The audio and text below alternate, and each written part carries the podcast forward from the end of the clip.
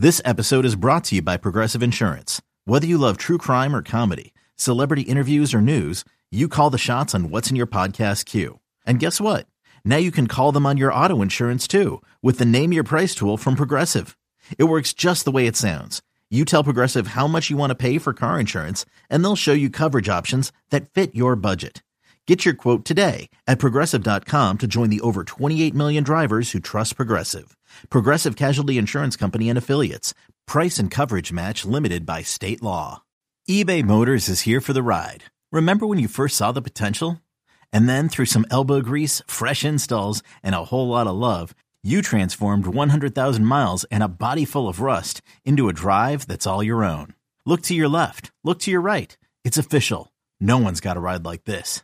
There's nothing else that sounds like, feels like, or looks like the set of wheels in your garage. With over 122 million parts, you can make sure your number one ride or die stays running smoothly. So there's no limit to how far you can take it. Brake kits, turbochargers, engines, exhaust kits, roof racks, LED headlights, bumpers, whatever your baby needs, eBay Motors has it. And with eBay Guaranteed Fit, it's guaranteed to fit your ride the first time, every time, or your money back. Plus, at these prices, well, you're burning rubber, not cash. Keep your ride or die alive at ebaymotors.com. Eligible items only. Exclusions apply. You could spend the weekend doing the same old whatever, or you could conquer the weekend in the all-new Hyundai Santa Fe. Visit HyundaiUSA.com for more details. Hyundai, there's joy in every journey.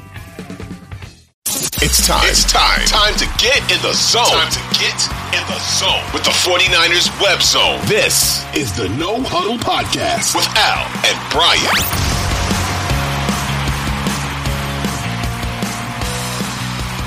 As we get into this playoff run, it's huge.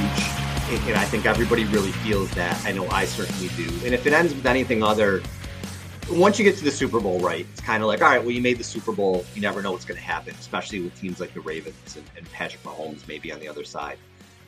But the Niners have to get it done this year.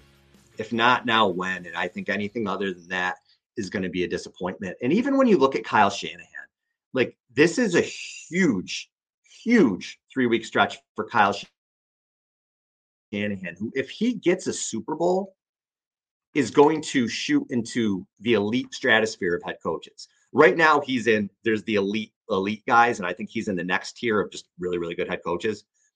You know, I think you, you were going to call Andy Reid a legendary, like Andy Reid was always a phenomenal head coach, but until he got those titles, that's where he gets into the elite legendary status. You, you got to win titles to get there. And I think Kyle is sort of where Andy Reid was prior to that. And when you look at what Kyle, where Kyle is, let's just look at him in 49ers history. He has coached 115 games for the 49ers. The only coaches that have coached more games, head coaches that have coached more games, George Seifert has 128 and Bill Walsh has 152. He's going to catch Seifert next season. He's going to pass Seifert next season. And he's going to, it looks like he's going to surpass Walsh too. He may be the longest tenured head coach in 49ers history. Kyle Shanahan has been in, let's see here, nine playoff games. The only coaches with more, this is for the head coach of the 49ers, Bill Walsh with 14 and George Seifert with 10. Seifert and Walsh each have 10 playoff wins. Uh, Shanahan has is second with, I'm sorry, yeah, so they're tied for first with 10, and then Shanahan is next with six for the 49ers. Now, obviously, Walsh has three titles, Seifert has two, so Shanahan has to get that one. It just changes so much for him. And Shanahan has a reputation right now, fair or not, that he he can't win the big game. That something always happens. And we talked about it. So even if you just look at let's take it back to his offensive coordinator days with the Falcons, he wasn't the head coach, but for some reason he gets the blame for that 28 to 3 debacle where a lot of things happen. When you blow a 28 to 3 lead, a lot of things happen. Should he have run on third and one? Yeah, probably. Um, he's trying to put the game away. It didn't work out a lot of that fell on him. That and maybe that's not fair. You know, you feel like why doesn't more of that fall on Dan Quinn? But it always feels like Kyle gets gets the brunt of that. And then with the 49ers, we saw look, he they blew a 10 point lead in the fourth quarter in the Super Bowl. You gotta own that. You have to live with that. They don't get it done against the Rams in that close game. It's another game where you're like, oh, they were on the doorstep and it didn't happen. And you have to throw last season out again when you don't even get a chance to compete. I think you have to throw that out. But Kyle is just on the doorstep right now. He's just on this precipice of just being this elite coach. He gets the Super Bowl, and you're talking, I mean, I may put him top three if he gets a Super Bowl. Because right now, I have to go through the coaches. I mean, at least top five. He's just a perennial 10, 12, 13 win coach right now. That's really difficult to do. That is elite level stuff. And you have, you know, Belichick does that. Andy Reid does that. Coaches that can do that year in and year out, it's elite. Sean McVay is an elite guy, and Sean McVay's got that title. You saw what McVay did with it with a lesser team this season. He, he made a nice run and was really close to beating a Detroit team that could also end up in that NFC championship game. So it's a huge, huge season for Kyle. It's a huge season for the players on, on this team. You know, we mentioned all the team and the guys in 2011 players that are just revered, players that if you ask any 49ers fans, they, they love those guys. We love Frank Gore. We love Joe Staley. We love Patrick Willis. We love Bowman. We love Justin Smith. I think people respect the hell out of Alex Smith and what he came back from and how he carries himself and, and the redemption angle with him. And Alex Smith is just a good example.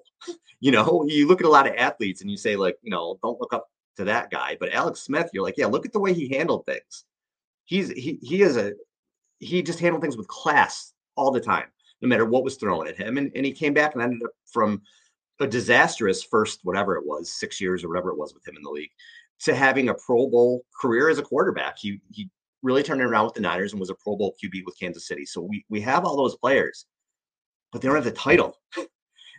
and they're never, despite how much we love them, you know, you don't look at them like the Montanas and the Lotts and the Rice and John Taylor and Roger Craig because those guys have have the title. It just brings you up into a different stratosphere. And that's what I want for the guys on this team. There are so many great players on this team. Nick Bosa, Fred Warner, Arik Armstead's been a great 49er. Then you go over to the offensive side of the ball. Trent Williams, George Kittle, Deebo, Aiyuk, Christian McCaffrey, who, who man going down. I don't know if they have longevity, but certainly in, in, the time that he's here, maybe the best running back the Niners have ever had, or right up there.